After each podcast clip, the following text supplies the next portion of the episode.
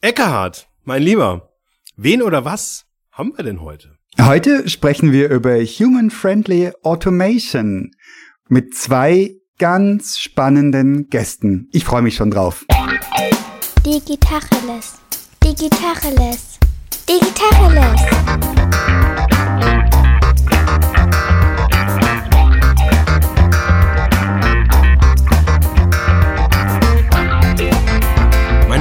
Wehrmann. Und ich heiße Eckehard Schmieder. Wir sprechen heute mit Lars Chatilo. Der ist Dr. Phil und Associate Partner der IBM Deutschland GmbH. Er leitet den Bereich Digital Change and Transformation für die Dachregion. Davor hat er eine eigene Unternehmensberatung und eine Transport-Sharing-Plattform gegründet als Start-up. Lars war unter anderem im EICATEC Expertenbeirat zur Ausgestaltung der digitalen Agenda für die Bundesregierung aktiv, persönlicher Referent des Präsidenten der Zeppelin-Universität Director Digital Transformation einer Change-Beratung und am Europäischen Parlament tätig. Also ich fange jetzt hier an, nur beim Verlesen deiner äh, Referenzen hier in Ehrfurcht zu versinken. Ja, ich kriege auch ein bisschen Angst. Ja, so ein bisschen kriegen wir. Aber Lars, das ist total spannend, ist Begründer des IBM-Beratungsansatzes und der unternehmensübergreifenden Initiative Human Friendly Automation. Und darum soll es ja gehen. Und Lars ist hier zusammen mit Hanjo Gerks, den ihr schon aus der Ambidextrie-Folge kennt. Hanjo Gerks unterrichtet seit mehr als 16 Jahren in verschiedenen Executive MBA Studiengängen der Business School der Technischen Universität München die Themen Change Management und Organisationstheorie. Und er hat Lehraufträge der University of London und der Universität Heidelberg. Seit zwei Jahren ist er Partner der Gesellschaft für empirische Organisationsforschung, GFEO, eine Ausgründung der Universität Regensburg, deren Beratungsschwerpunkt die digitale Transformation der Arbeitswelt ist. Nach dem Studium an der Uni Erlangen, Nürnberg war er an der Uni Jena am Institut für Arbeits-, Betriebs- und Wirtschaftssoziologie an der Grundlagenforschung tätig. Und Schwerpunkte seiner Forschungstätigkeit, ähm, jetzt nicht schwer zu erraten, sind Management und Führung, Organisationstheorie und Change Management. Wow, das war also hier eine Referenzenliste zum rote Ohren kriegen. Ja, würde auch sagen, war ein ganz schöner Podcast. Die Zeit ist jetzt leider um. ich bin total stolz, dass wir euch hier haben dürfen und freue mich riesig auf unseren, auf unser Gespräch. Und zwar habt ihr ähm, einen Abstract geschrieben zu dem Thema ähm, Human Friendly Automation. Und da bezieht ihr euch auf Schätzungen von IBM, nämlich nach denen werden sich in den kommenden fünf Jahren 120 Millionen Beschäftigte weltweit neu erfinden müssen. Und die Ursache wird sein KI-basierte Automatisierung oder schlagwortartig auf den Punkt gebracht, die Bot-Ära. Wie um alles in der Welt wollt ihr das menschenfreundlich gestalten? Human-friendly Automation. Lars, erklär uns das doch mal. Ja, das klingt schon nach einer großen Aufgabe. Und bevor wir aber einsteigen, muss ich erstmal ganz, ganz herzlichen Dank sagen, ja, dass wir heute hier so in der Runde zusammenkommen. Schon alle gut ausgestattet mit was zu trinken. Auch diejenigen, die das dann hören am frühen Morgen. Nur kein Neid. werden sich damit beglücken müssen, dass ich gerade einen Rotwein äh, geöffnet habe. Aber ähm, und, und zu diesem Thema auch sprechen äh, dürfen, ähm, weil es uns einfach auch da am Herzen liegt ähm, das Thema bekannt zu machen. Es ist, es ist ähm, leider ein Thema, was immer wie digital, da gehen bei vielen die Ohren zu. Beim Thema Automation fragt man sich ja, Automatisierung, das ist doch irgendwie in der Fabrik. Und warum ist das denn jetzt so ein wichtiges Thema, ähm, wie du gerade sagtest, Eckhard, äh, dass in den nächsten Jahren über 120 Millionen ähm, ja, Berufe davon betroffen sein werden. Es wird sogar noch darüber hinaus gehen, dass eben sich rund 85 Millionen bestehende Jobs ähm, sozusagen durch Automatisierung substituiert werden.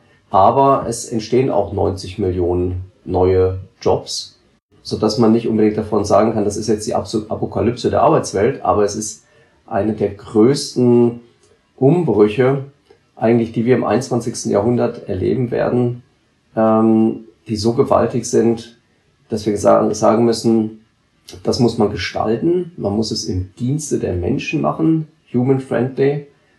Und der jetzige Verlauf dieser Automatisierungsprojekte ist eher robot-friendly. Lars, hilf mir mal. Ich finde das total schwer, wie jemand auf die Idee kommen kann, auf so eine Schätzung kommen kann. 85 Millionen Jobs werden substituiert werden, 90 Millionen neue Jobs werden entstehen. Hat da jemand einen Daumen in den Wind gehalten, ein bisschen angefeuchtet vorher noch? Oder basiert das auf belastbaren Zahlen? Also in der Tat ist man da hergegangen und hat einfach mal so gefühlt, was könnte denn passieren. Nein, kleiner Scherz. ich bin dir auf den Leim gegangen. Und dann die zweite Zahl ein bisschen höher gemacht, dass nicht alle gleich schreiend wegrennen. Super. Ja, ein paar Millionen im Plus ist immer gut, das nehmen wir. Super. Groß damit. Hauptsache die Kurve geht nach oben, das kenne ich aus dem Vertrieb, ja. Genau, tatsächlich ist das eine Studie, ähm, die ist vom ähm, World Economic Forum äh, vom Jahr 2020. Die hatten ein paar Jahre vorher schon mal eine Studie gemacht, die ähm, mit ähnlichen Zahlen gearbeitet hat. Ähm, es gibt eine aktuelle Studie vom ähm, Institut für Arbeitsmarktforschung ähm, Nürnberg, die auch nochmal diesen gewaltigen Impact jetzt im Juli auch ähm, gemessen hat, dass eigentlich alle Berufsgruppen ja substituierbar sind durch die Automatisierung und ähm, man festgestellt hat jetzt durch eine neueste Studie, ich habe sie hier gerade auch liegen, ähm, die heißt The Robot Revolution ähm, von Jay Dixon, Brian Hong und Lian Wu, die auch nochmal diesen immensen Impact auf die Arbeitswelt skizzieren in einer lang angelegten Studie, die äh, von 2001 bis 2015 äh, diese Entwicklung schon skizziert hat, also rückblickend. Und die aber gesehen haben, es ist nicht mal nur, sag ich mal, die einfachen Berufsgruppen, wie wir es immer so vermuten, sondern es ist vor allem äh, das mittlere Management in den großen Unternehmen, was durch die Automatisierung betroffen sein wird. Ja, da denke ich an eine Situation zurück in meinem vorigen Unternehmen der Geschäftsführer hm, sprach äh, in meinem Bereich, wir hatten so ein Bereichsevent und er sagte, überlegt euch mal in eurem Umfeld, wie viele Jobs in den nächsten zehn Jahren durch Automatisierung ersetzt sein werden. Und jetzt, da macht er eine rhetorische Pause, die unglaublich wirkungsvoll war, sagt er, und jetzt überlegt euch, wie viele Anteile von deinem Job und deinem Job und deinem Job und deinem Job automatisiert werden. Und dann ist mir Angst und Bange geworden. Und ich habe festgestellt, ja, auch in meinem Job, da würde ich mich so ganz geschmeidig drin äh, schmücken mit, das ist alles nicht automatisierbar, weil das ist ja alles super kreativ und geistig und so weiter. Die Wahrheit ist, no, ganz viele Dinge könnten Algorithmen besser, datenbasierte Algorithmen, als ich mit meinem Bauch entscheide. Du meinst quasi Podcast statt Podcast? Sowas ist natürlich nicht durch den Algorithmus zu ersetzen, Jens. Absolut nicht vorstellbar, dass das zu automatisieren ist. du hast deinen Mehrwert gerade bewiesen. Dankeschön. Genau, ich bin jetzt, ich habe jetzt meinen mein Teil getan. Ich habe jetzt Feierabend. Das ist vielleicht nochmal ganz kurz da, die, die, ähm, um das mal so ein bisschen runterzubrechen. Das sind ja mal galaktische Zahlen und Hanjo, du hast ja da auch, ähm, auch, auch viel Erfahrung auch schon zu. Und ähm, man kriegt es immer so mit. Also es gibt dann zum Beispiel einen Artikel äh, von der von der Nationalbank von ähm, Philadelphia, die eine Studie, ein White Paper rausgebracht hat, ähm, wo man die auch erwähnt haben, dass in der Covid-Zeit ähm, die der Mautstellenbetreiber ein amerikanischer einfach 500 Mitarbeiter entlassen hat ähm, von heute auf morgen und deren Mautprozesse automatisiert hat. Und dann ist das vielleicht nicht wie bei uns, äh, dass da noch eine Arbeitnehmervertretung die schützt, sondern die sind dann eben auch drei Monate vom Ruhenstand einfach äh, von heute auf morgen entlassen. Wow. Ähm, was, was wir auch so sehen, ist ja zum Beispiel auch, das kriegt ja auch jeder mit, jemand, der Bahn fährt und ähm, die, dass ein Schaffner eben eigentlich auch nicht mehr gebraucht wird. Man kann mittlerweile online einchecken vorher. Das sind alles, sage ich mal, Prozesse der Automatisierung. Oder streikende Lokführer, ja, werden auch bald nicht mehr gebraucht werden, ja. Ja, also das ist auch, ist tatsächlich, ja, ja es ist auch ja. so eine Tätigkeit. Und was wir dann erleben ist, und da kommen wir eigentlich auch, äh, Jens, was du erwähnt hattest, zu einem ganz, zu dem großen Unterschied bei dem ganzen Thema. Es geht nicht mehr um diese Technologieadaption. Also ich muss nicht, wie wenn ich eine, eine Software wie ein, eine, eine HR-Software oder ein, ähm, eine SAP-Software, sagen wir mal so, ja, alle Firmen nutzen ja eine große SAP-Software und ähm, ich muss die befähigen, dass sie die neuen Tools bedienen können. Diese Adaption ähm, die, wird, die Frage wird immer geringer werden. Es, die Frage gibt es dann auch, aber es geht viel mehr um eine Frage, die bisher unberücksichtigt bleibt. Und das ist eben die Frage, wie weit muss ich mich neu erfinden können?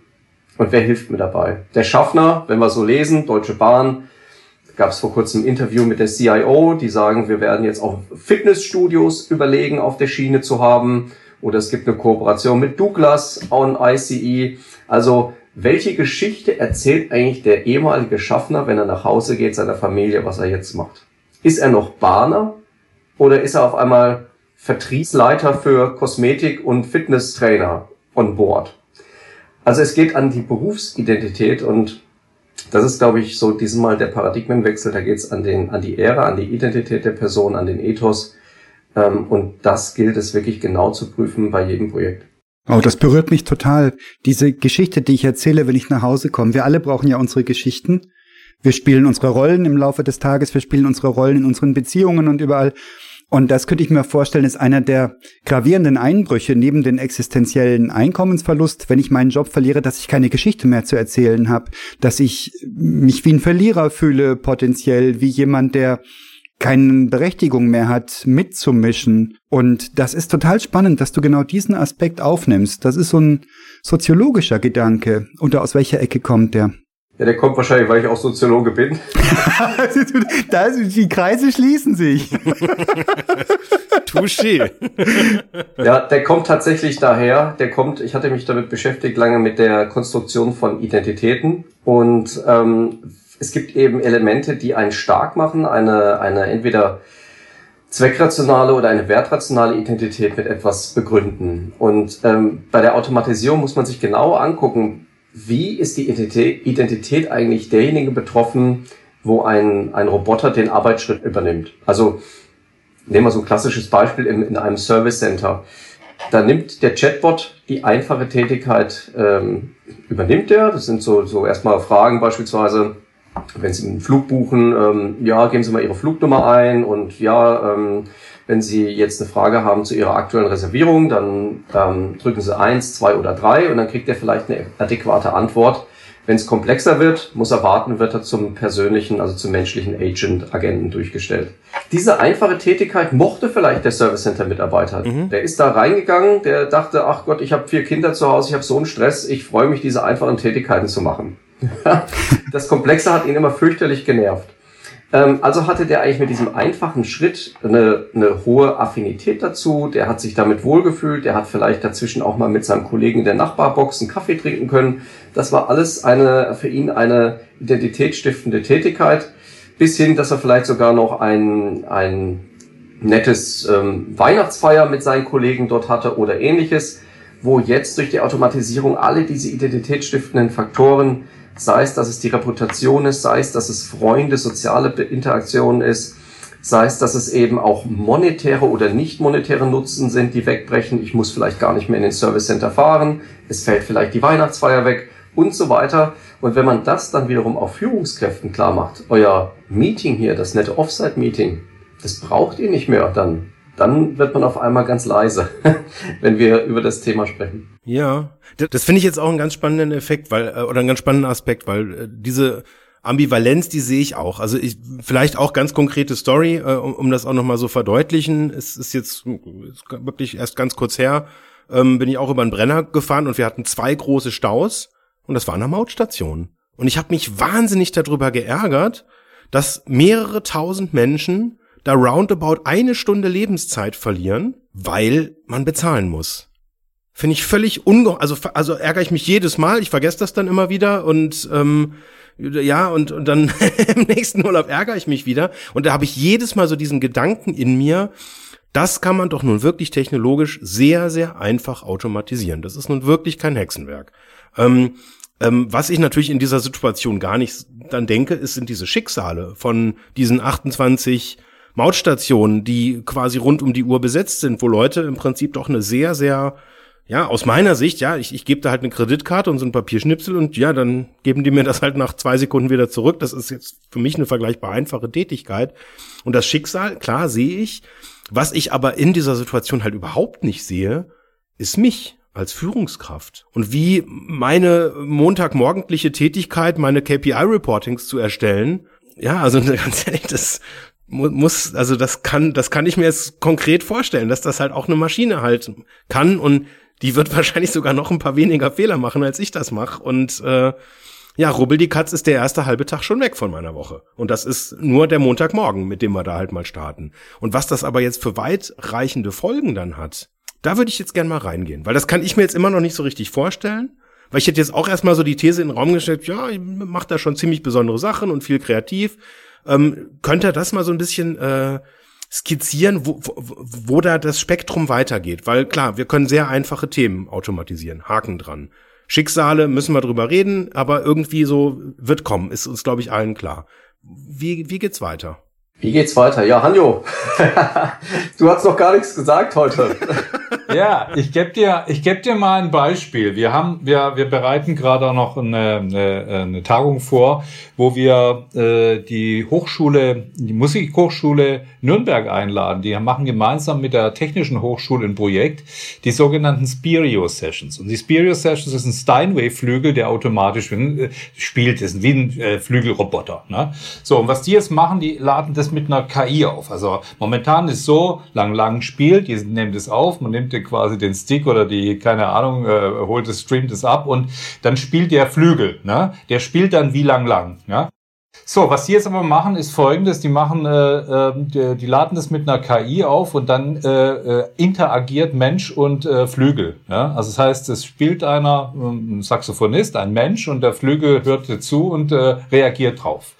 So, das heißt, da entsteht, das ist die Idee, eine neue Ästhetik, das wäre das Positive, das sagen die, es könnte was Neues entstehen. Ich habe mich aber mit dem Professor ähm, von der Musikhochschule länger unterhalten und sage, was, was hat die in KI für Auswirkungen? Da sagt er, naja, also Gebrauchsmusik zum Beispiel für Gaming, das wird in Zukunft ein Algorithmus äh, äh, quasi äh, kreieren. Ne? Ich dachte, das ist schon längst so, dass das, dass es Algorithmen machen. Das klingt sehr, sehr oft so, finde ich.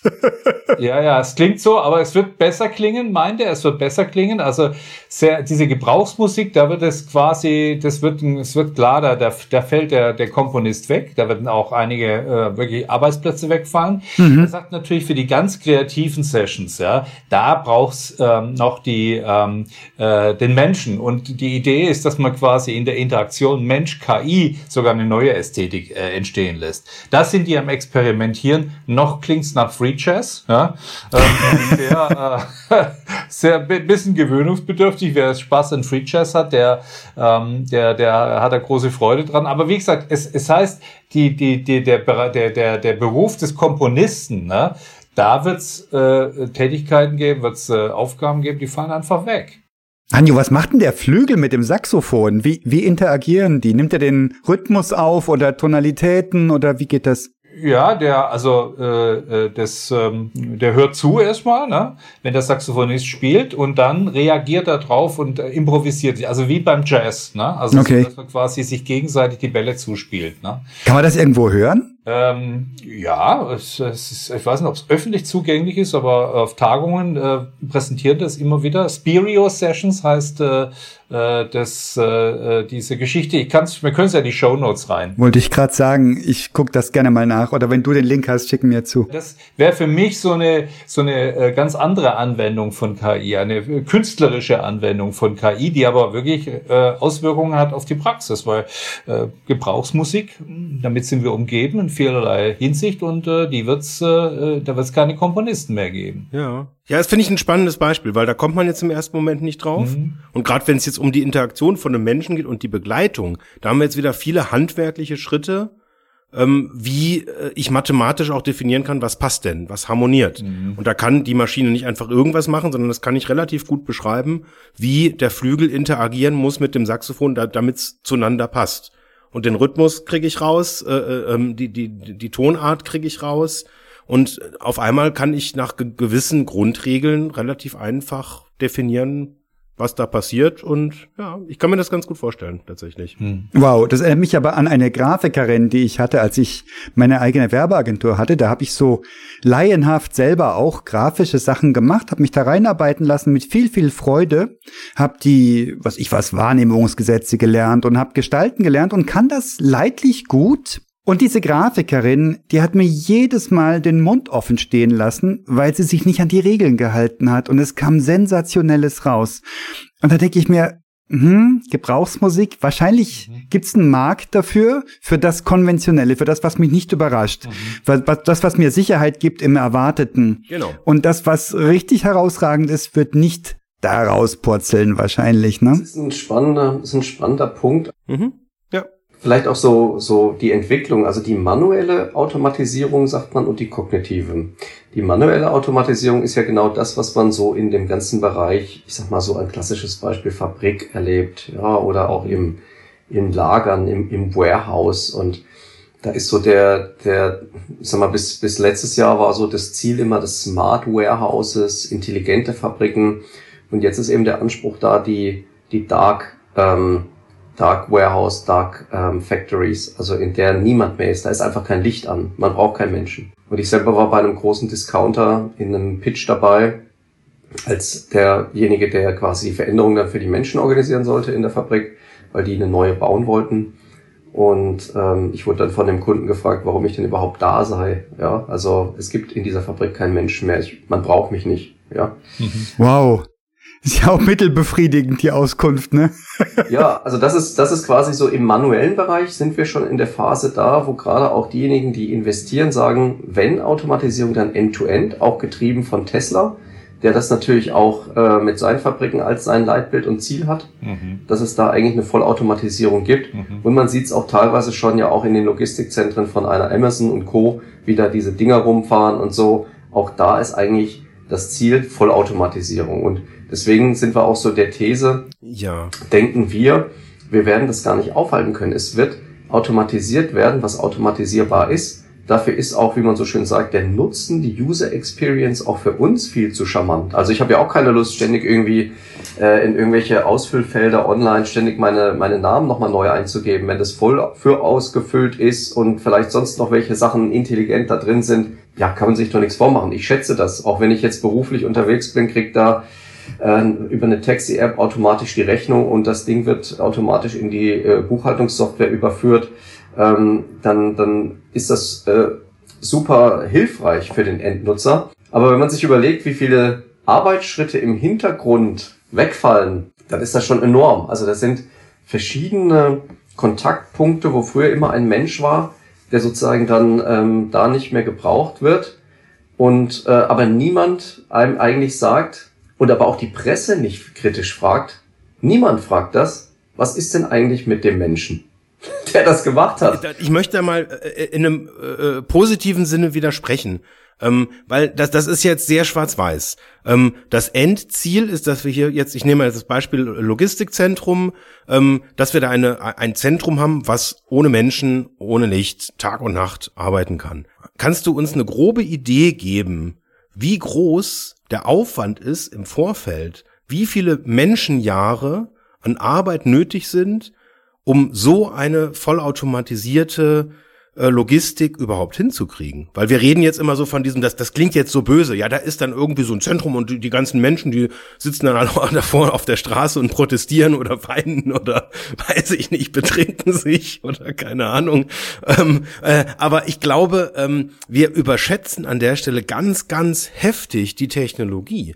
Weil selbst wenn man sich einfache Automatisierungsprozesse anguckt, da geht so viel schief. Wir brauchen so viel ähm, Wissen, Know-how, Wartung, um sowas am Laufen zu halten. Kannst du uns einen groben Eindruck geben, wie da so die Verhältnismäßigkeit sind? Hast du vielleicht irgendwie aus einem Projekt äh, Zahlen, von was wir da reden? Wie viel Aufwand braucht man, um sozusagen das, den ersten Tag das Licht ausschalten zu können? Also die, da wird, da, man muss ja tatsächlich sagen, da wird noch viel versucht. Ja, es gibt so ein paar Leuchttürme. Ähm, mhm. Ich kann darüber nicht sprechen, wie viele wie viel Zeit man dafür braucht. Der Anspruch des Kunden des, des, des ähm, dieses Discounters war, dass das in eineinhalb Jahren vom Bau der Fabrik bis zur Vollautomatisierung steht. Mhm. Ich würde auch Einspruch erheben, dass diejenigen, die dort am Fließband sind, irgendwo in dem Aufbau der neuen Automatisierungsfabrik berücksichtigt werden. Ja. Das sind Experten, das sind äh, Berater vielleicht wie wir, ja. Hoch ausgebildete Kräfte, ja, mit langen Biografien, mhm. die da, äh, die da dann eben entsprechend vielleicht das äh, Geschäft machen. Ähm, und natürlich, das ist eine Transformationsphase, in der mehr Aufwand da sein wird. Da werden Baufirmen beauftragt, da wird wie, wie wenn man eine Fabrik baut, der Handwerker wird von profitieren. Ja, ähm, das, das denke ich auch. Aber im Endeffekt, wenn, wenn dieser Betrieb der Fabrik stattfindet, dann wird es dort definitiv keine Jobs mehr geben. Oder vielleicht nur noch fünf bis zehn Prozent, die halt die Wartung, die ja. Pflege. Wir werden auch, wie wir es im Service Center sehen, ähm, der Roboter, da haben wir wieder die Technologieadaption. Ähm, der Roboter muss ja auch erstmal lernen, um die richtigen Antworten zu geben. Und dann gibt es immer auch andere IT-Beratungen, die sagen, wir schaffen doch so viele neue Jobs. Es gibt doch jetzt den Chatbot-Trainer, ja, und so. Und dann äh, sagen uns aber auch die, die Kollegen aus dem eigenen Haus, ja, aber die Maschine lernt ja dazu, die benutzt Machine Learning. In zwei Jahren ist von diesen vorher 300 Service Center Mitarbeitern sind es auf einmal nur noch 20, die um die sich um diesen Chatbot-Trainer-Job mhm. mit Verlaub prügeln. Und von denen bleiben in zwei Jahren zwei übrig, weil das Maschine selbstlernt ja. ist. Und deswegen würde ich da schon widersprechen, wir werden eine Transformationsphase haben, in der der Mensch quasi an seinem eigenen Ast sägt. ja, ähm, ich, ich drücke es ein bisschen auch dramatischer aus, als die Realität aktuell sicherlich noch ist. Aber wir haben auch Branchen, wo die Automatisierung voll durchschlägt. Ich gebe auch noch mal ein Beispiel aus dem privaten Bereich. Ähm, meine Frau arbeitet auch bei einem ähm, in, in, in den Medien. Ähm, dort wird die strategische Programmplanung aktuell manuell gemacht. Ähm, wir brauchen nur zu einer Netflix zu schauen oder eben auch ähm, auch zu den anderen Streamingdiensten, äh, die das vollautomatisiert basierend auf Algorithmen das Fernsehprogramm gestalten. Diesen Job braucht's nicht mehr. Ja. Das sagt dir aber auch niemand. Es kommt niemand von HR an und sagt, pass mal auf, dein Job endet übernächstes Jahr. Ähm, möchtest du nicht vielleicht auch im Bereich Data Science deine Ausbildung starten? Ja. Richtig. Vielleicht darf ich da noch ergänzen. Also mein Co-Autor für mein Buch Ambidextrie, ja, über das ich ja mit euch das letzte Mal gesprochen habe, der Arne Lackheit, der war ja lange Zeit Planungsleiter bei der Audi AG und äh, hat äh, nach dem Ausscheiden äh, weil äh, ein früher Kollege von ihm äh, äh, Produktionsvorstand bei Tesla war, auch Tesla beraten. Und als er dort war, er war dort drei Wochen und äh, kam zurück und äh, ich habe ihn gefragt, wie sieht's denn aus? Und sagte er, ja, also große Augen, ja, digitale Fabrik. Die Vision von Elon Musk ist, ein autonomes Auto wird in einer autonomen Fabrik produziert. Das ist die Vision. Wann sie eintritt, ist, das zwei, ist der zweite, äh, sicherlich der zweite Schritt. Aber mhm. äh, Jens, ich erinnere nur mal an die Karosseriebau. Der war früher, also vor in den 70er Jahren, da kann man, wenn man die Bilder anguckt, noch alle mit den Schweißzangen, ja, wir haben dort fast keinen Menschen mehr. Mhm. Und die Robotik wird so günstig, ja. Also die Robotik ist so günstig, der, die Preise für Roboter gehen zurück, dass wir auch in der Montage wahrscheinlich äh, zunehmend immer Roboter sehen werden, weil es einfach billig wird. Ne? Ja. Guck mal, nur der Mähroboter oder die Robotik im ha die Haushaltsrobotik, ja, ähm, beim weiteren Preisverfall wird das nicht auszuha aufs, aufzuhalten sein. Ne? Wir werden da hinkommen, ja. Hanjo, aber was ich noch gar nicht verstanden habe, ist, was ist eure These? Was können wir denn tun, wir als Gesellschaft oder als Führungskräfte, als Unternehmen, um das human-friendly zu gestalten, um das abzupuffern, um dafür zu sorgen, dass die Leute, die ihren Job am Fließband oder sonst wo verloren haben, abends nach Hause kommen und eine Geschichte erzählen können? Ja gut, äh, aber Lars, jetzt will ich dir nicht vorweggreifen. Ich glaube, wir sind, wir sind im Vorlauf gerade. Ne? Also wir versuchen proaktiv äh, äh das Ding anzugehen umzugehen. In der Vergangenheit war es so, der Computer, stand, der Roboter stand da, plötzlich waren da Menschen, die keine Arbeit mehr hatten und alle waren überfordert. Und wir sagen, nein, wir müssen in Vorlauf kommen. Wir müssen und äh, deshalb auch wahrscheinlich sind wir vielleicht ein bisschen zu, zu früh, aber es ist auch richtig, gewollt mit unserer Human-Friendly äh, Automation-Initiative, äh, dass wir nicht hinterherhinken, sondern es proaktiv gestalten können. Aber Lars, da äh, übergebe ich an dich als, als groß, als Initiat, Hauptinitiator dieser, Initi dieser, dieser, dieser Bewegung. Friday for Human Workers äh, Gründerin, ja, genau. ja. Äh, nee, es ist, also ich, ich hatte ja in diesem Arcatech-Kreis mitgearbeitet, in der der Henning Kagermann, das ist der, der, der Chef gewesen damals davon und der hatte ja die Industrie 4.0 sozusagen begründet. Und Industrie 1.0, 2.0, 3.0, diese ganzen Prozesse eigentlich von der Maschinisierung hin zu einer Automatisierung. Die ganzen Phasen liefen immer nur fokussiert auf eine Technikbegeisterung. Auch in dem Arbeitskreis, in dem ich ab 2012 war. Wir haben unter den anwesenden Autoren dieses Berichts für die Bundesregierung Smart Service Welt haben wir gejubelt, ähm, quasi, äh, was nicht alles die Technik kann und dass wir jetzt eben dann auch die Fabriken und, und die Kunden alle anschließen müssen, ähm, um das alles quasi basierend auf, auf großen Cloud-Systemen zu automatisieren. Die Frage nach dem Menschen war immer, ja, der Mensch im Mittelpunkt. Mhm. Punkt. Das war's aber auch. Punkt. Punkt. Punkt. Ja.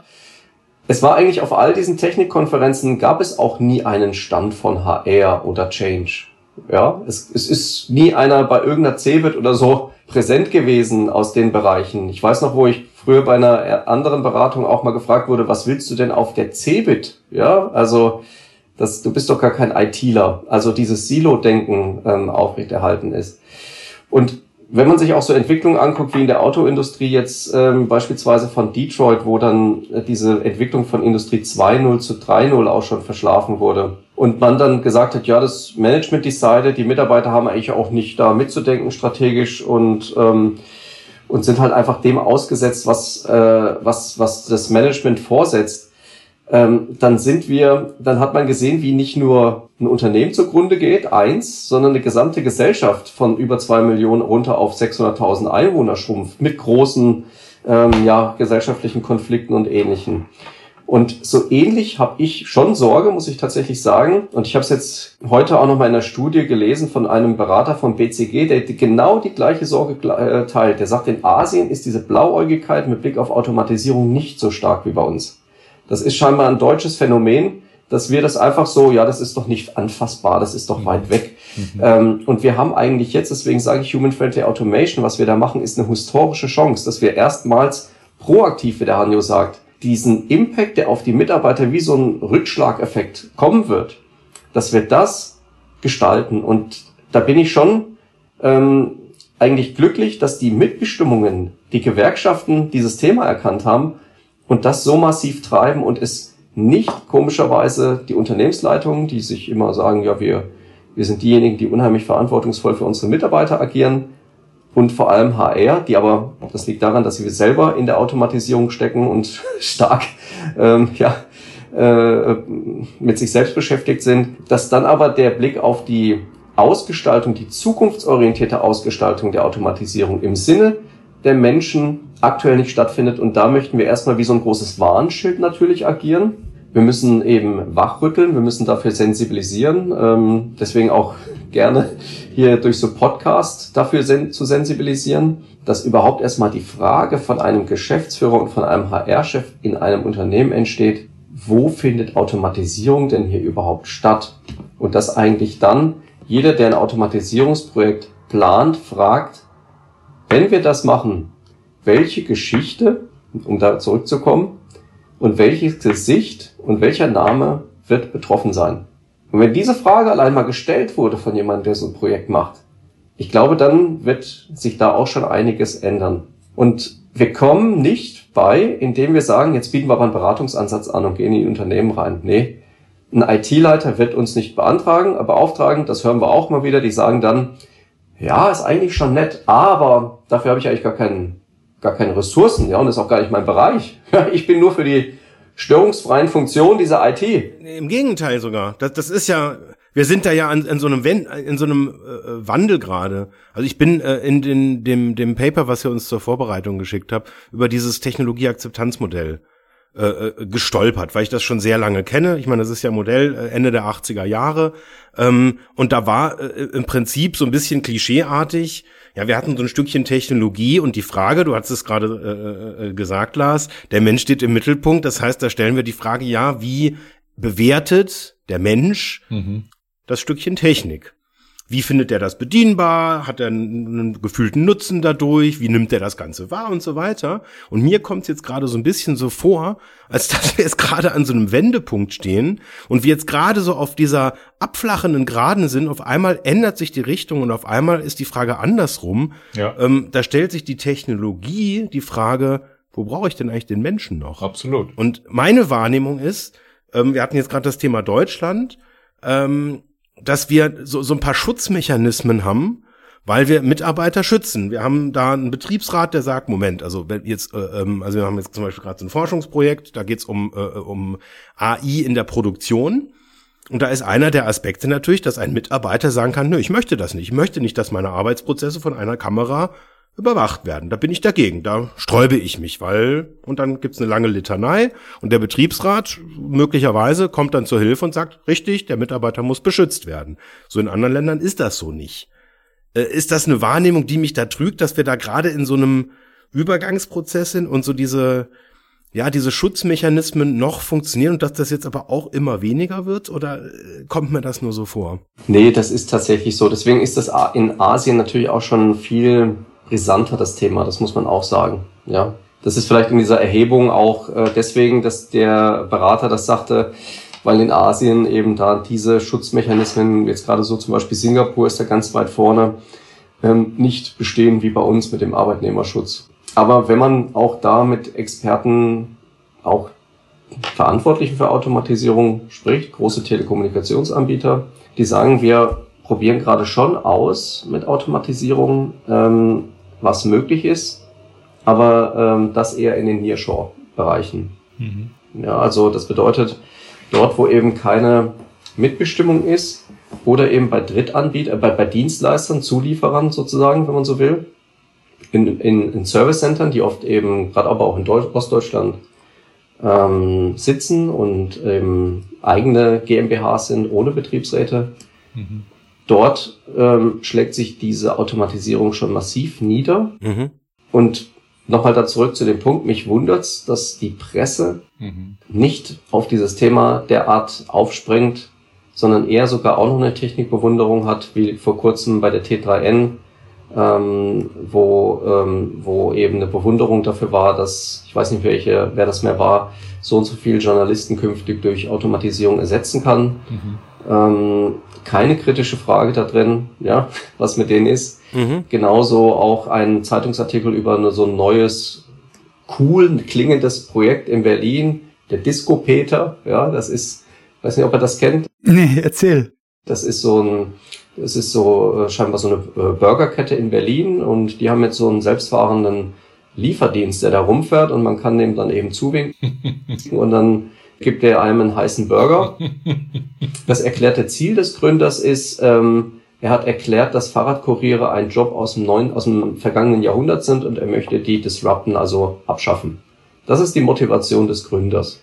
Und das erklärt er in einer Berliner Zeitung und sonst wo und kein Artikel, kein kritischer Kommentar, mhm. ob das denn nicht, äh, ob das denn in Ordnung ist. Also ist das der Sinn und ist das der Stadium in Deutschland, dass wir diese Technikbewunderung haben und jetzt alle sich freuen, dass es da einen Burger von der Maschine ausgeliefert gibt, aber niemand fragt, was ist eigentlich mit dem Fahrradkurier und den anderen. Ich hätte gesagt, human-friendly wäre, wenn dieser Gründer sagt, ich möchte den Job abschaffen, aber ich gebe den Fahrradkurieren bei mir eine Ausbildung und einen neuen Job mhm. im Bereich eben Algorithmen, Data Science, äh, Online-Marketing und was man nicht alles in so einem neuen Startup braucht. Ja, da glaube ich aber eher, dass die Journalisten das weggeschluckt hätten, weil das nicht in die Story reinpasst. Ja, ja, glaube ich auch. Die Story ist ist kurzfristig, kurzlebig, mhm. schneller Höhepunkt und langfristige Entwicklungen passen da nicht rein. Das ist ja ein unglaubliches Verdienst mhm. von Greta Thunberg und den Fridays for Future Leuten, die dieses schleichende Klimakatastrophenthema bei uns ins Bewusstsein gebracht haben. Da würde doch jetzt noch kein Schwein berichten drüber. Naja, gut, jetzt nach den Fluten vielleicht. Ja. Aber auch das nicht in der, in der kompakten Form. Also ich glaube, das ist klasse. Ja. Gibt's denn aus Asien, wo das voran getrieben ist in einem sehr viel höheren Maße als bei uns. Gibt es denn da Erkenntnisse? Gibt es denn da schon sichtbare Opfer oder sichtbare Auswege, die menschenfreundlich sind? Ja. Da muss ich tatsächlich passen. Ja, also da könnte ich jetzt irgendwas daherreden, aber. nee, muss ich auch passen. Ja. Also ich würde ganz kurz nochmal einfach den, den Punkt von gerade nochmal wiederholen, weil also ähm, was mich jetzt tatsächlich, also was ich jetzt wirklich doppelt besorgniserregend finde, ist einmal der langfristige Trend, dass wir die Automatisierung da haben.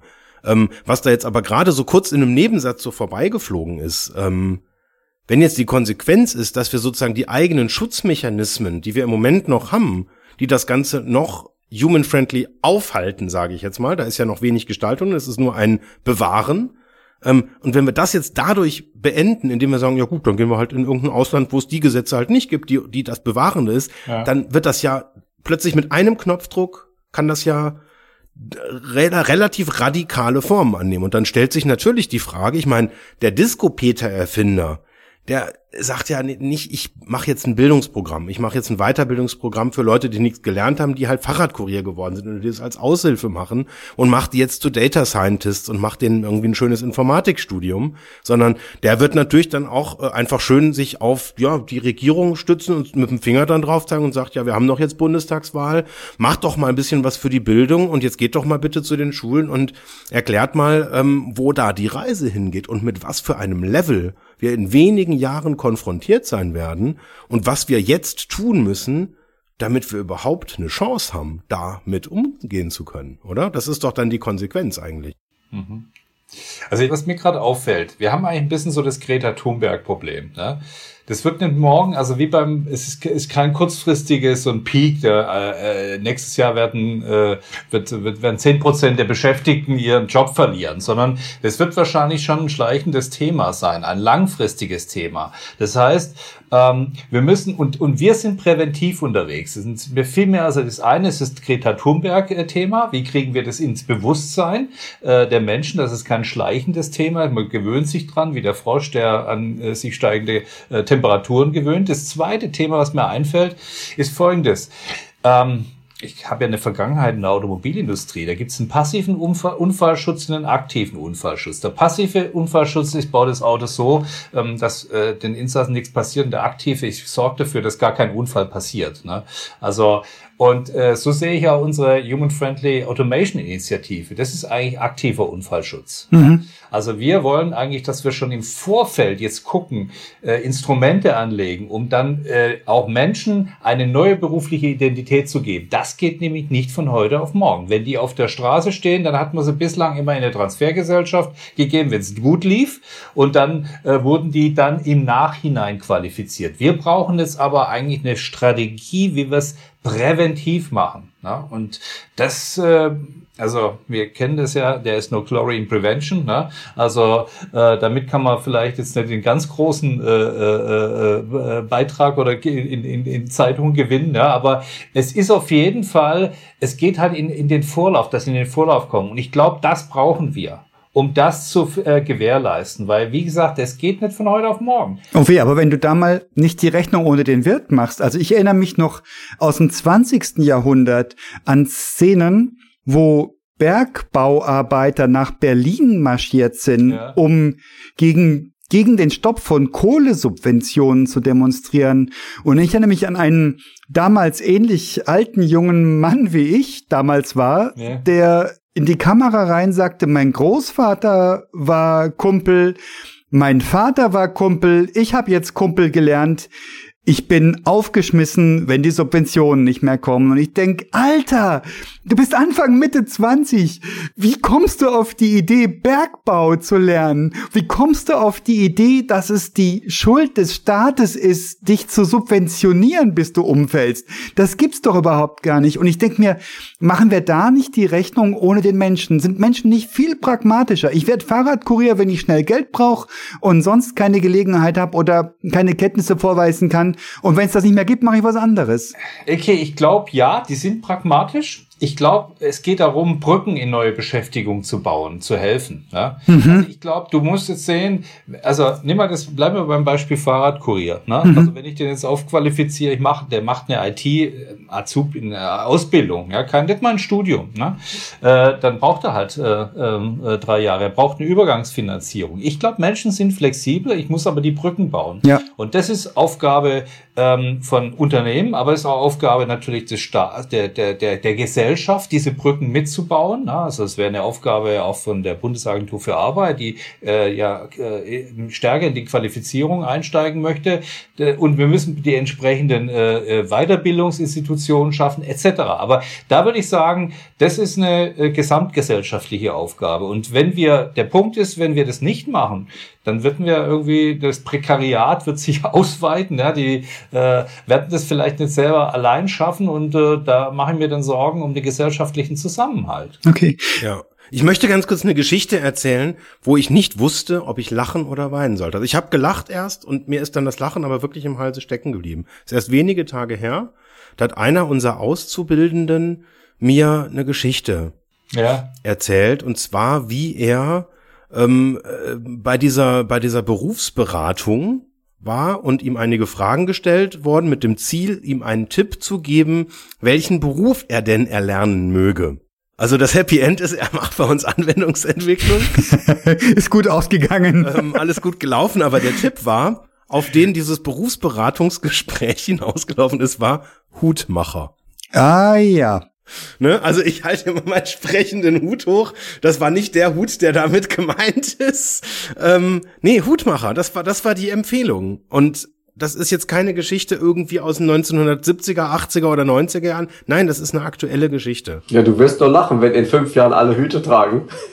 Es gab bis vor wenigen Jahren in München noch eine Hosenträger-Näherei. Das wäre ja auch nochmal eine Jobempfehlung. Echter Nischenmarkt, sag ich da nur. Ja. Wie traurig ist das denn? Wie kommt sowas zustande, Jens? Ich habe keine Ahnung. Ich glaube, es ist einfach ein uralter äh, ja Fragebogen Algorithmus Auswertung was auch immer irgendwann mal gekauft war teuer und ja wird halt weiterverwendet ne? und keiner hat sich da über eine Aktualisierung ähm, Gedanken gemacht und ähm, da, da muss man handeln. Also da, da ist, da muss man im Prinzip äh, am besten direkt schreiend auf die Straße rennen und sagt, Leute, werdet Anwendungsentwickler, studiert, wenn ihr es könnt, Informatik.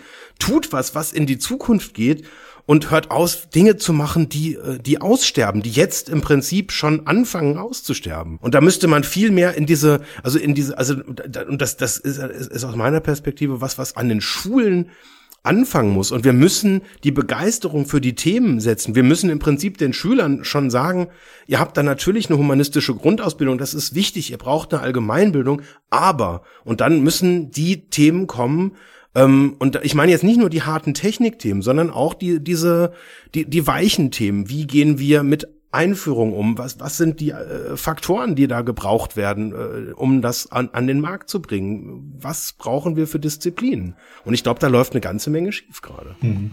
Ich weiß nicht, ob es an meinem Wein liegt, aber mir fällt ein tolles Beispiel auch noch ein. Das ist ja mal ein Anlauf. Alter Verwalter, da hast jetzt ein Spannungsbogen, Lars. Einmal so ein Spannungsbogen und dann sterben. Das Leben hat sich gelohnt. Trommelwirbel. das ist, im Grunde genommen geht es um Ehrlichkeit, ja. Und es geht um Transparenz auch machen äh, bei, bei dem, was auf einen zukommt. Und du sagtest Schule. Und eigentlich in der Schule wird man ja gar nicht für die Dinge vorbereitet, äh, die man braucht. Ja, von der Steuererklärung bis zum Ehekurs. Ja, und äh, im Grunde genommen sind es äh, die Themen, ähm, die einen dann im, im Leben bewegen, äh, beschäftigen, sei es die Geburt des ersten Kindes. Ja, niemand hat einen Plan. Wie gehst du damit um? Und ähm, wie findest du dich als Paar neu wieder zurecht? Und also diese, alle diese, sag ich mal, Themen, die dich dann in der Zukunft erwarten, wird, wird dir vorenthalten. Und äh, worauf will ich zurück? Es ist genauso eben auch bei der Automatisierung, dass man diejenigen, die davon betroffen sind, nicht frühzeitig sagt, pass mal auf, das, was du hier machst, also ja, der Hutmacher, schön und gut, aber der da drüben, der fertigt deine Hüte schon ähm, automatisch und, und was weiß ich wie, ja, äh, den, du brauchst dich gar nicht da mehr bewerben für diesen Job. Äh, schön, wenn es vielleicht welche gibt, die so eine Leidenschaft und Talent haben, das in sich fühlen, ich bin der geborene Hutmacher, wenn sie irgendwie auf die Welt kommen. Ja, den soll man das auch nicht nehmen. Aber an sich ähm, ist, ist das einfach für mich auch human unfair oder unfriendly, wenn mhm. ich weiß als Unternehmensleitung und ich bin beraten von diversen mhm. Beratern, von, von, wie sie alle heißen, ja, auch mit IT-Kompetenz. Und dann sage ich aber meinen Mitarbeitern, die betroffen sind, nicht, dass dein Job hier im nächsten Jahr, übernächsten Jahr und übernächsten Jahr erstmal vielleicht 30 Minuten am Tag weg sind, dann sind es vielleicht zwei Stunden, dann sind es drei Stunden und in fünf Jahren ist dein Job ganz weg. Diese Informationen kriegen die nicht. Mhm. Ja, die gibt's aber auch nicht. Das muss ja nicht so passieren. Oder das passiert doch sehr wahrscheinlich nicht so. Natürlich gibt's die. Also die ist ja natürlich, also wenn ich, wenn ich eine Technologie reinbringe, dann weiß ich ganz genau mit unseren Prozessanalysten und so wissen die ganz genau, wie viel Arbeitszeit und das, das stimmt auch, das ist, äh, das ist, können die ganz genau messen, wie viel dann wegfällt. Mhm. Und da ist, da ist schon eben ähm, die Frage, wo ist mhm. HR? Ja, wo sind diejenigen, die dort schonungslos sagen, dein Job endet hier mhm. und dann hingehen und ähm, die Weiterbildungsangebote auch basierend auf einer Analyse von den Kompetenzen, Stärken und Interessen. Ist da einer dabei, der sagt, ich will jetzt Hutmacher werden? dann äh, ist vielleicht, ist vielleicht kriegt er tatsächlich eine Weiterbildung und eine Ausbildung als Hutmacher. Und da ist sogar die Forderung, da haben wir lange diskutiert in unserem Netzwerk, endet beim Thema Automatisierung die Verantwortung an der Grenze des Unternehmens oder ist er auch dafür verantwortlich, dass der auf dem externen Jobmarkt eine Zukunft findet? Weil das Interesse vieler Unternehmen ist, Maschine kommt, FTEs senken, Mitarbeiter raus. Und wenn ich das verfolge als ein Unternehmenschef oder einer, der das IT-Projekt verantwortet, dann muss ich auch dafür Sorge tragen, das ist eine unserer Forderungen, dass diese Person auch auf dem externen Jobmarkt eine Zukunft findet. Was ist denn mit der Verantwortung des Individuums? Was ist denn mit der Mitarbeiterin und dem Mitarbeiter, die... Wenn er doch gar nichts weiß, der weiß doch gar nicht, was ihn erwartet. Ja, aber der ja. lebt doch in derselben Welt wie wir, der hört doch diesen Podcast und der weiß doch, was er gerade tut. Ich weiß doch, was ich gerade tue. Genau, jetzt ja, jetzt ja, jetzt hört er das. Und dann wird er vielleicht auch mal morgen seinen Chef fragen. ähm, sag mal, das, äh, ihr habt doch da irgendwie, ist doch hier so eine Beratung im Haus, ihr plant doch da was. Sag mal, wie sieht denn das heute aus? Ja, du sagst mir hier drei Minuten werden jetzt übernommen. Das Witzige ist, äh, die freuen sich ja alle. Die sagen, ach guck mal hier, die lästige Antwort da dauernd schreiben, gerade im, im Versicherungsbereich, das macht jetzt für mich der Roboter. Mhm. Und dann, dann gibt's auch so Rechnungen, die sagen, ja, ähm, wir konnten jetzt hier 7000 Stunden einsparen von den Sachbearbeitern und die brauchen jetzt diese langweiligen Tätigkeiten nicht mehr machen. Mhm. Dann denke ich mir immer, okay, aber der hat doch der kommt doch da rein, um acht Stunden am Tag diese langweilige Tätigkeit zu machen. Warum sagt ihm niemand, wo du die spannende Tätigkeit dann machst? Und die, be die beantwortet einem niemand die Frage. So, und jetzt habe ich eine ganz spannende Assoziation. Weil wenn wir jetzt warten, zehn Jahre, 20 Jahre, dann haben wir genau die Klimasituation. Genau. Dann ist es ja. zu spät. Ja. Dann können wir jetzt ja. jemand, der, der eigentlich schon längst überflüssig ist, der, der Zenit ist überschritten.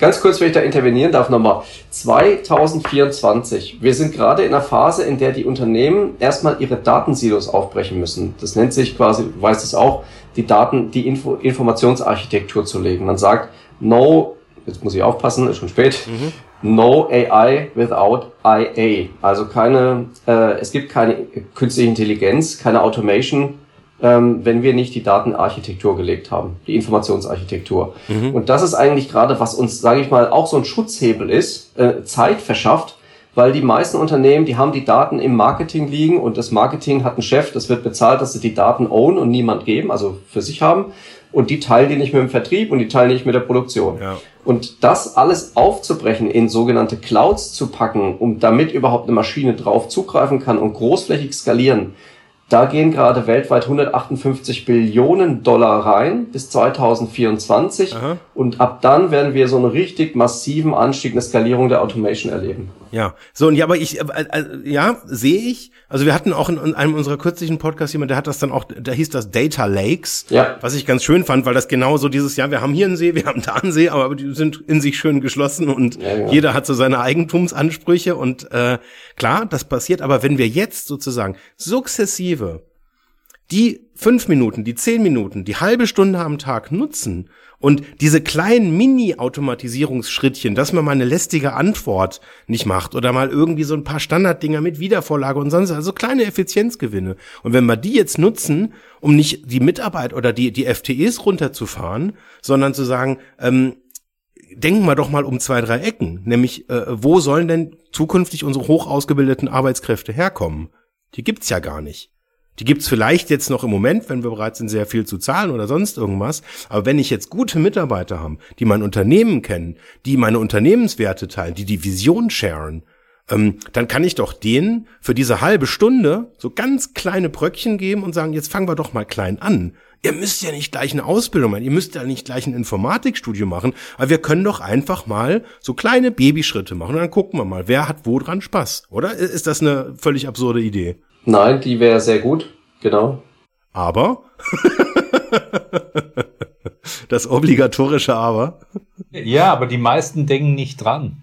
Die fangen, das, das, äh, das erfordert ja vorausschauendes Denken. Ja, und ähm, das erleben wir in vielen Unternehmen leider nicht, ja, bezogen auf Personal. Mm. Ja, bezogen auf Personal. Wir erleben viel ähm, HR, das immer nur hinterherräumt. Ne? Also HR, würde ich sagen, wird für diesen Prozess ein ganz kritischer Partner. Mhm. Und äh, wenn die nicht zum Business, zum strategischen des Businesspartner äh, werden und dieses Thema mit einbringen, gemeinsam mit Betriebsräten, mit äh, ähm, dann, dann, dann ein ITler, der denkt da nicht dran, der denkt, das ist wunderbar, habe ich Kosten eingespart. Ne? ist nicht nur der ITler, also es ist ja quasi dann auch der Fachbereich, wo automatisiert wird. Ja. Und ähm, da werden die überhaupt kein Interesse haben, beziehungsweise ist einfach ein Dilemma. Auch das ist ein deutsches Dilemma. Das erlebe ich jetzt gerade bei uns in unserem US-Unternehmen, äh, IBM, ist das da schon was Besonderes. Die Lernkultur, die ist äh, einfach da. Wir haben Zugriff auf hochmoderne Lernsysteme. Ich kann jeden Data Science Kurs belegen, wann und rund um die Uhr, wann ich will, äh, über ein äh, modernes Lernportal. Und diesen, das, und, und auf unserer Intranet-Page, wenn ich draufgehe, ist Lernen gleich ganz, ganz oben essentiell und ich habe KPIs. 40 Stunden pro Jahr mindestens lernen ist unsere Vorgabe. Alle, von unserem CEO in Amerika bis, bis äh, sonst jeder Mitarbeiter, äh, das ist die Vorgabe. Und gerade, sag ich mal, in deutschen Unternehmen, gerade im Mittelstand, ist, äh, du gelernt hast du in der Uni und dann hast du aber bitte ausgelernt. Mhm. Und die, die, diejenigen, die jetzt automatisiert werden, gerade im Bereich der Sachbearbeiter oder in Servicecentern, die haben vielleicht, dass sie eine Schulung kriegen, wie sie ein neues Tool bedienen. Aber die dürfen doch in der Regel gar nichts Fachfremdes lernen. Das ist ein großes Problem. Und dann allein die Barrieren, die Freigabeprozesse von der Führungskraft, ähm, Lernangebote zu erhalten, die nicht einfach von der Stange sind. Wie wir haben ja auch viele externe Lernplattformen gerade, die es gibt, aber wo dann die Mitarbeiter auch sagen, 60 Prozent kann ich gar nichts von dem anfangen. Ja. Also das, die, das Lernen ist dann ganz zentraler Schlüssel, wo wir dran müssen. Klar, aber das ist ja ein hausgemachtes Problem. Weil wenn ich jetzt sage, ich habe jetzt eine Abteilung für Marketing, so dann habe ich meine Kostenstellen. Und wenn ich jetzt sage, ja, ich will jetzt meine Leute im Bereich Data Science weiterentwickeln, ja, das, das, das, das geht ja nicht. Ich habe doch meine Aufgabe.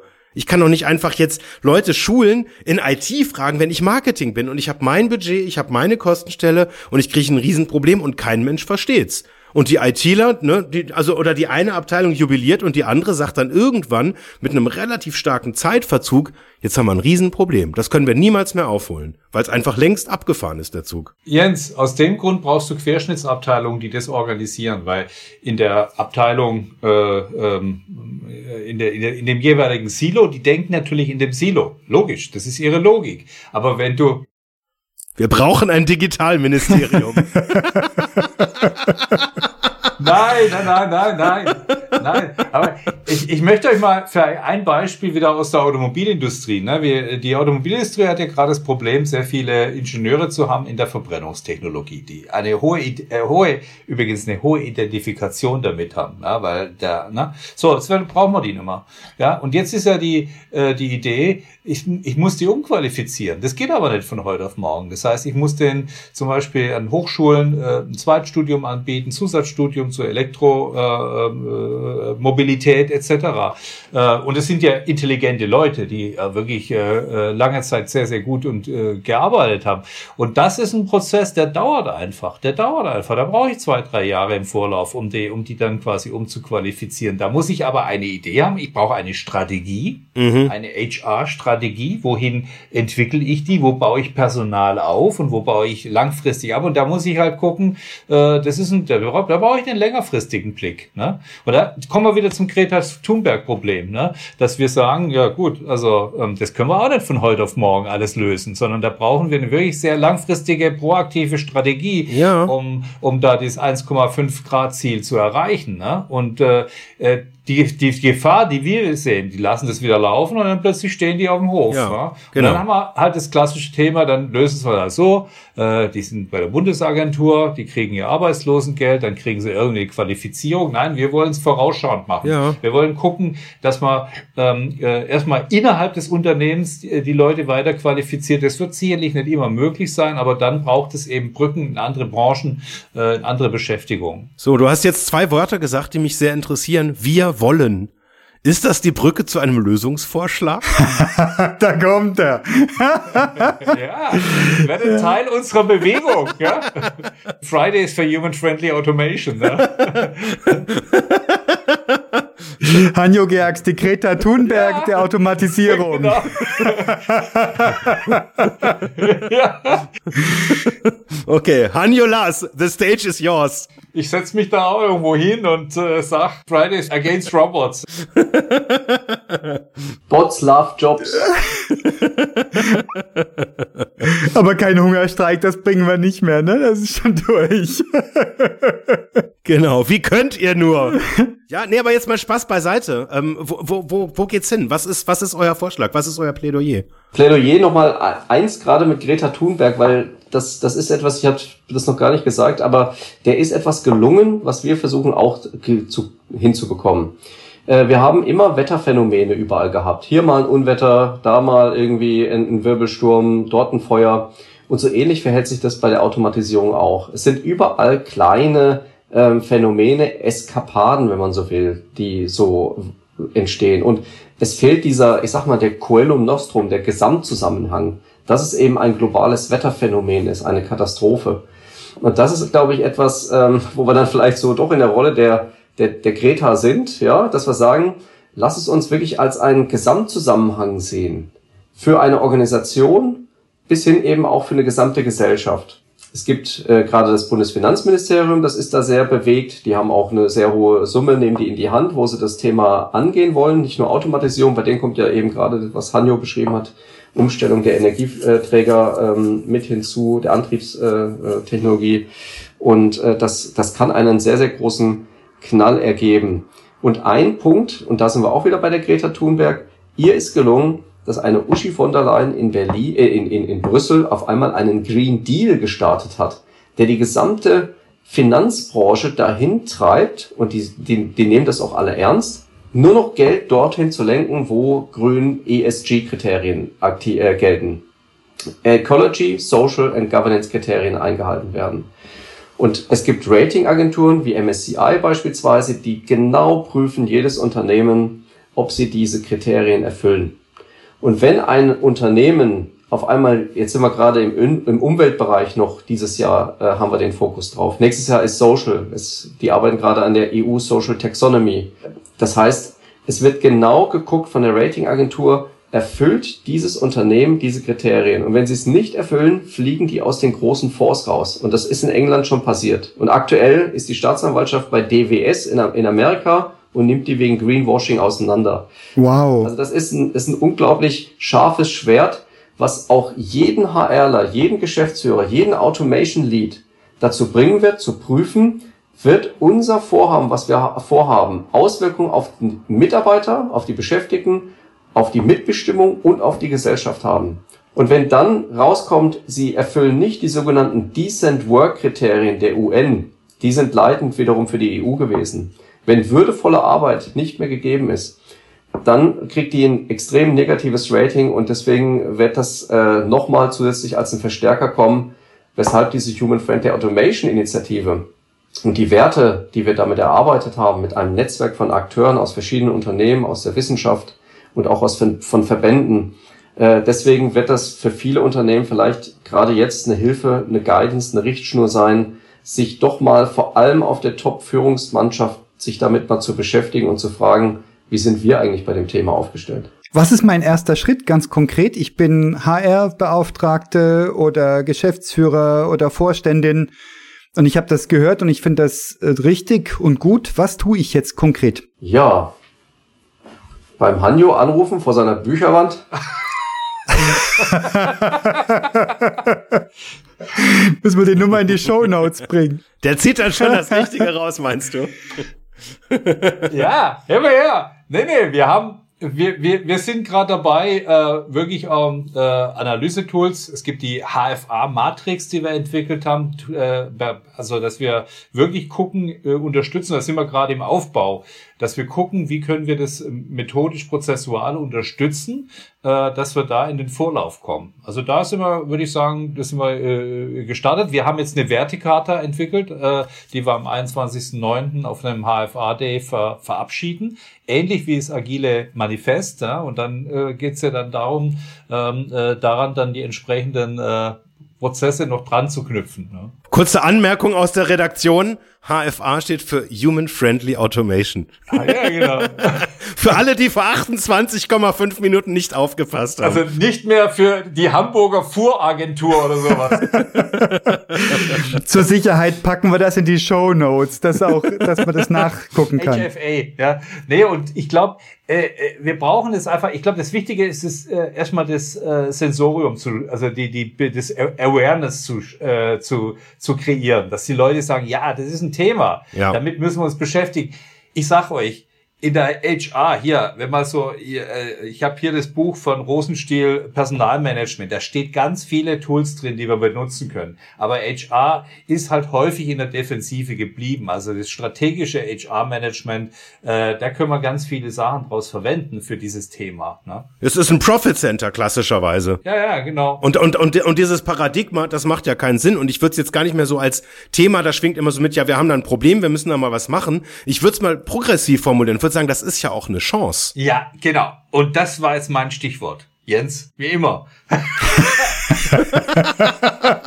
das ist vielleicht vom aktiven und passiven Unfallschutz. Eigentlich ist das Bild sogar schlecht, ja, weil ähm, wir hatten äh, ein großes Projekt in den 70er Jahren, Humanisierung der Arbeitswelt. Matthöfer, damals ähm, äh, von der IG Metall kommt, war dann auch äh, Wissenschaftsminister, hat es auf, die, auf, den, auf den Weg gebracht das ist eine große Chance. Wir können Humanisierung der Arbeitswelt 4.0 schaffen. Wir können, äh, und wer wird es aktiv gestalten, das ist ja die Idee, dann können wir in, in nicht humane Tätigkeiten auslaufen lassen. Wir können mehr Humanisierung in die Arbeitswelt bringen. Und das sehe ich als eine Riesenchance. Positiv, ja. Ein cooler Standortvorteil und eine coole Antwort auf die demografische Kurve. Absolut, ja. Es ist nicht nur, es ist nicht mal nur auf die Mitarbeiter bezogen, es ist auch auf die IT-Projekte. Also äh, für das ganze Thema, warum skalieren wir nicht, ist immer überall. Also äh, die Frage, warum gibt es so viele Projekte mit Zukunftstechnologien wie Blockchain und mit, mit eben ähm, äh, künstlicher Intelligenz und Automation. Und warum sind das immer nur kleine MVPs? Warum sind das quasi in einem Bereich mal ein Projekt und es gibt Schubladen voll MVPs von Data Scientists? Und das ist, das, das, das, das haben wir auch Studien zu, es sind eigentlich die Organisations- und Change-Themen, die HR-Themen, die das große Manko sind, die nicht beantwortet werden. Es scheitern alle diese Skalierung der Projekte, die Übersetzung ins Business, die wirkliche Implementierung, dass dann ein Fachbereich sagt, ja, das, da, da wird aber meine Führungsspanne auf einmal betroffen sein. Also ich möchte doch nicht, dass auf einmal meine Führung, ich werde nach der Führungsspanne bezahlt. Also nee, komm, geht mal weg, geht mal zum anderen Bereich rüber. Ich, ich, ich stelle es jetzt plakativ dar, aber das ist ein Ausschnitt und das ist, was wir immer wieder hören, hat auch eine Forscherin von Fraunhofer tatsächlich auch in ihrer Studie belegt dass die Skalierungsthematik, dass, die, dass wir mit der Digitalisierung so schlecht sind, liegt daran, dass wir bisher das Thema Mensch und Organisation ausgeklammert haben. Und natürlich auch die Investition in Lernen, die damit verbunden sind. Das ist, das ist tatsächlich, ich möchte auch nochmal auf das Lernthema gehen. Es schaut man sich nur an, wenn man sich die Corporate Academies, die eigenen Bildungsinstitute der, der Unternehmen anschaut, dann gehen die eigenen Top-Manager dort gar nicht hin. Die finden das uncool. Ja, das ist irgendwie für, fürs Fußvolk so quasi. Ich weiß ja schon alles nach dem Motto, ja. Da sehen die, da sehen die, dass das Thema Lernen eigentlich für sie auch nur so eine mittelmäßige Relevanz hat. Es gab mal eine Studie, dass, glaube ich, äh, Vorstände bei einem Automobilkonzern vier Stunden im Jahr lernen. Und diese, ähm, diese Beschäftigung mit der persönlichen Zukunft eigentlich nicht erfolgt und auch vielleicht auch in dem Sinne gar nicht gewünscht ist, ähm, da irgendwie, es sind ja disruptive Karrierewege, wenn ich sage, ich bin jetzt nicht mehr irgendwie im Service Center, sondern ich bin jetzt auf einmal im Bereich Marketing oder im Vertrieb tätig. Ähm, und also da gibt es schon viele Baustellen. Meine Empfehlung wäre tatsächlich auch ganz oben anzusetzen, äh, hier unsere Werte äh, mal zu diskutieren und auch einfach mal zu fragen, wisst ihr denn überhaupt, wo überhaupt gerade aktuell automatisiert wird?